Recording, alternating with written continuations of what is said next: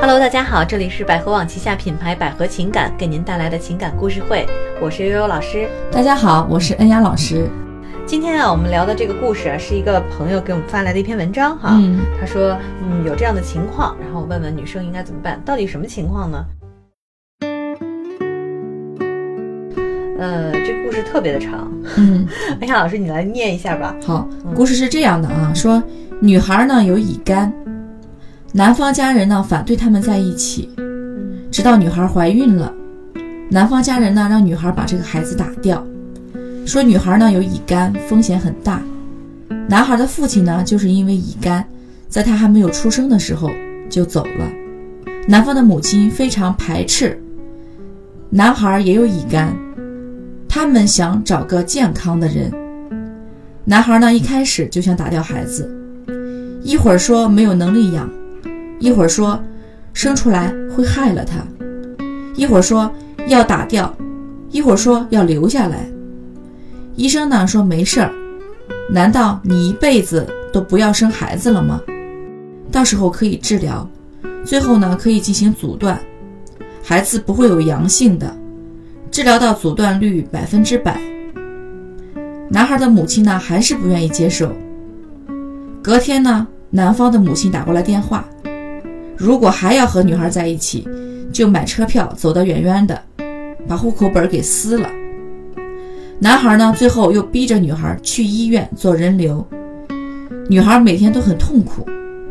女孩爸妈呢，整天为这事儿担心，怕女孩以后再也生育不了了，担心她的身体。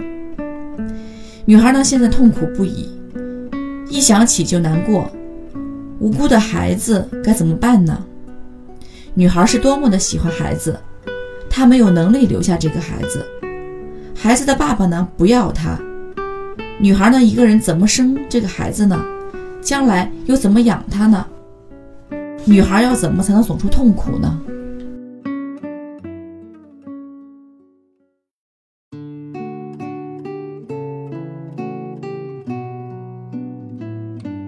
好长的故事，对，但是听起来这很明显啊，这应该是这个女方给我们写来的，对吧？嗯她其实就是借别人之口来讲自己的故事。嗯，以前我记得前些年的时候，婚检好像还会去检查这个，嗯如果发现了是乙肝，呃，这个表面抗原携带者的话，好像好像还是就会建议不要结婚。结婚早些年对对的时候是对吧？对，但是后来呢，因为可能科技发达了，有各种各样的手段，因为大家可能对乙肝也比较了解了，嗯就知道哦，跟乙肝患者一块儿吃饭是不会传染上的哈。啊、因为它乙肝的传播渠道其实是和那个艾滋病是一样的，就是母婴性传播还有血液传播。嗯那么现在来看呢，就是。嗯，这个女孩和这个男孩两个人都都是有乙肝病毒携携带带者嗯是吧？呃，只是说不知道什么时候会犯病。嗯，其实嗯，在最初的时候，两个人在一起是不知道的，嗯直到有了孩子之后，他俩发现哦，他俩都是有乙肝的。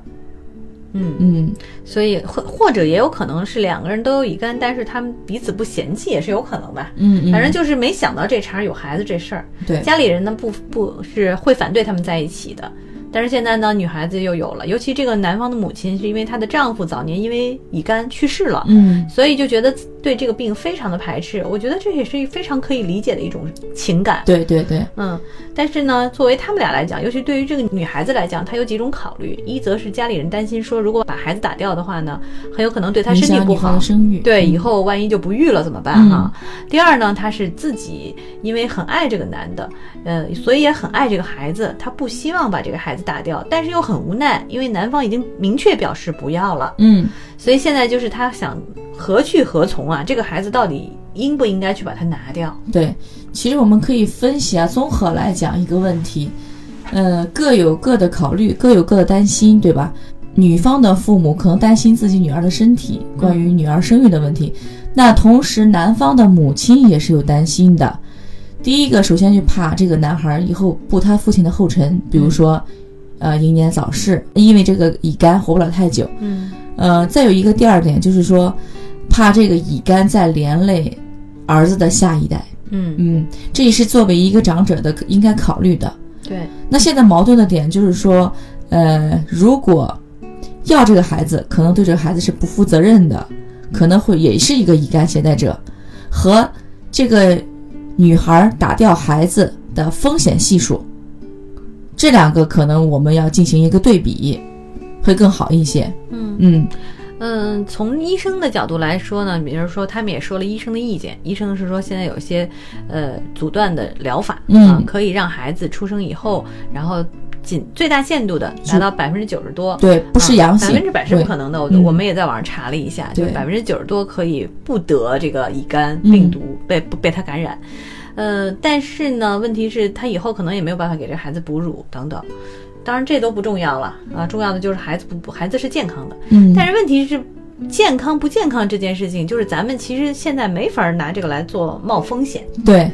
其实这个风险系数很大，嗯因为在我身边，在我小时候老家的时候，有有一个，我应该叫他叫舅舅，叫什么？我不是说不是亲戚一个关系，就是呃一个生活区里的吧，比我妈妈小的一个男的，他嗯当时在他俩双方都没有不是乙肝携带者，嗯但是在他老婆怀孕的时候，呃得了肝炎。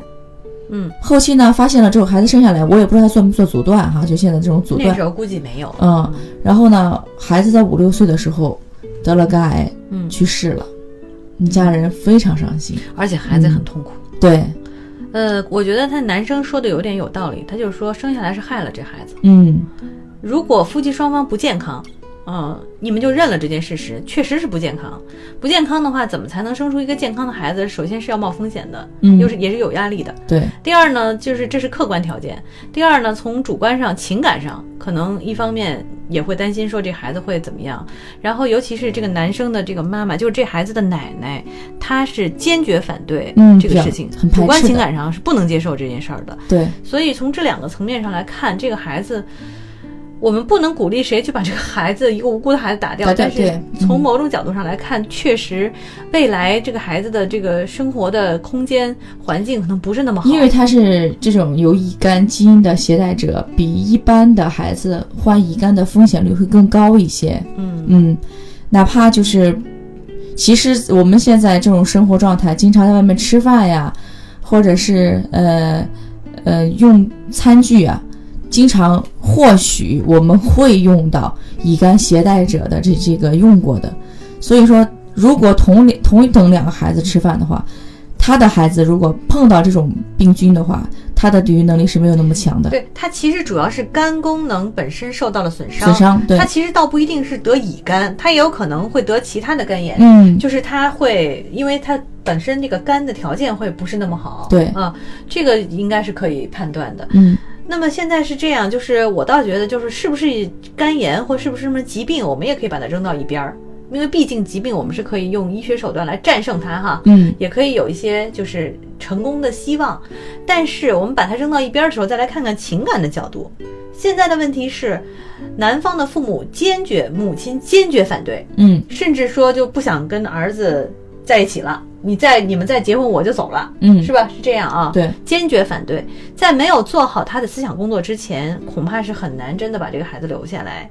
第二呢，就是这个男的本身也是犹豫不决，对他也是，其实他也是反对的，啊、这不好直接因说，为他确实害怕以后发生的一些事情，对风险率比较高。你想想看，一个男生他的父亲早年就是因为这个病而去世了，嗯，他童年是无是没有父亲的，他也怕自己的孩子将来会变成这样。对这种情感其实应该也是可以理解的。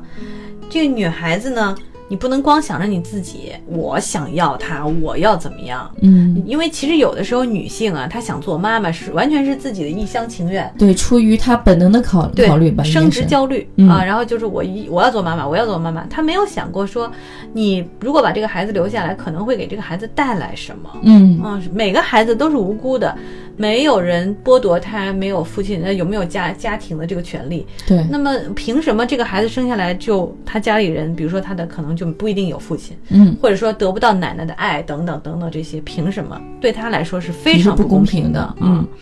那么所以我们是建议说，女孩还是要慎重考虑，如果你想要把她生下来，你要做好一个人养她的准备，嗯，做好让她保证她健康的健准备。康嗯首先对，对吧？这些都得有。那么如果你要这么想，我觉得你们家里人可能就不一定支持你把他生下来了。嗯，我觉得应该是全面考虑吧。你想想，如果说有一个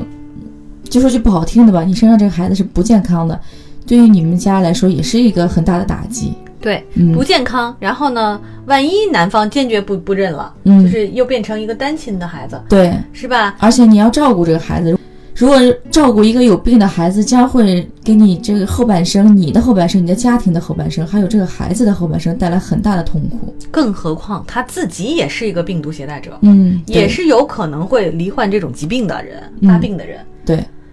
先把自己照顾好吧，我觉得应该是全盘考虑，嗯我建议。真的先把自己照顾好吧。嗯，这个怎么说呢？前两天有人在说，就是关于堕胎这个这个这件事情啊，嗯就说堕胎到底是一个罪恶的事情，还是一种权利？就是说，呃，我们因为中国是允许堕胎的嘛，嗯，有的国家法律是不允许堕胎对，的、啊、有的人信教的话，他也啊不允许。对，有的国家是不允许的。但是在中国，就是这个堕胎是一个合法的。但是听起来呢，我是觉得，就是我们可以选择，总是比没有选择要好。嗯，就对，是因为你也可以选择让这个孩子在没有来到这个世界真正成为一个人之前，因为他其实，在肚子里那是个胎儿哈，嗯，他从法律的角度来讲，他是没有人的权这利是的，权利的，对，啊，他只是一个胎儿。那么一旦他咕咕落地之后，他就成为一个人了。嗯那作为一个人来讲，我们应该给他一个什么样的更好的环境，或者应该给他他应该得到的，嗯，而不是一个残缺的东西。对，你明知道是有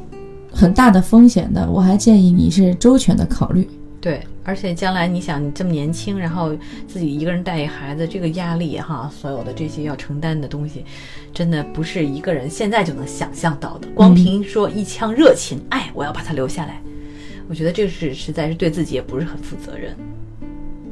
总之很痛苦，这件事情怎么做选择都是一个痛苦的选择。嗯嗯、能不能再沟通一下呢？比如说跟这个彼此双方，因为其实从现在来看，这个男的虽然不太情愿，可是还没有到那种完全坚决的对只是程度他夹在中间很为难，一个是他的亲妈，嗯一个是他的自己的孩子和他的和他的媳妇儿这边，嗯，他也比较为难。其实，妈妈的工作其实还得去做，因为其实关键就是最大的阻力来自于妈妈那儿嘛，啊，对，就是来自于这个婆婆那儿。其实他可以这么跟这个男孩的母亲说哈，比如说，他如果再找一个健康的女的，如果说两个人怀孕生孩子的话，或许也有可能是乙肝的携带者，嗯也有这个可能哦。嗯，嗯，对，都是有可能的哈。对，嗯，所以从现在这个角度来看，我觉得就是他家里人希望找个健康，这种心理是可以理解的，嗯找个健康的人。但是现在人家不是已经遇上了吗？他是有爱情的，对吧？呃，我倒觉得不一定，关键是不要不要留这个孩子的问题，其实嗯关键还是两个人之间的问题。我还建议他是能治疗先治疗一下，最好是，呃，不要这么仓促嗯要孩子。嗯嗯，对的，把自己状态给弄好了，然后其实有的时候很多情况，身体整体素质上上去了，状态也说不定哪天就好多了哈。对啊，嗯不会确保自己的健康很重要。嗯而且实实际上，我在想，有一些疾病真的是不适合要孩子。那啊么，如果对是遇到这样的情况，难道我们的人生就就像那医生说的，你一辈子不要孩子，其实也没有什么不行的。关键是两个人过得好，我觉得，对，如果两个嗯人在一起幸福快乐，呃，真的不见得非得生一个孩子。嗯，对，嗯尤其像心脏病这种，就是不适合要孩子这种疾病，对于大人和小孩来说都是一种有，这都是一种折磨，我觉得。对对对，像有些哈、先天性心脏病这种，对，好吧，那么我们今天这个建议呢，反正比较零碎了，我们也是周全的考虑了很多，但是我们的基本建议还是不要太执拗于一个人的想法，嗯大家还是要沟通。其次呢，综合选择一个对自己、对孩子都是最好的对选择，可能会更好。全盘考虑一下，抓大放小吧，我们。嗯嗯好吧。那么今天给这位女士的建议就是这样。呃，如果你有什么呃对这个问题的看法呢，可以给我们留言，或者是也可以给我们私信。如果想要求助情感上获得求助和帮助的话，哈，我们还有一个热线电话可以拨打，这个热线电话就是四零零幺五二零五五三四零零幺五二零五五三。呃，有很多这种情感方面的专业老师会帮助你们解决问题。嗯，好，那么今天的节目就到这儿，再见。拜拜。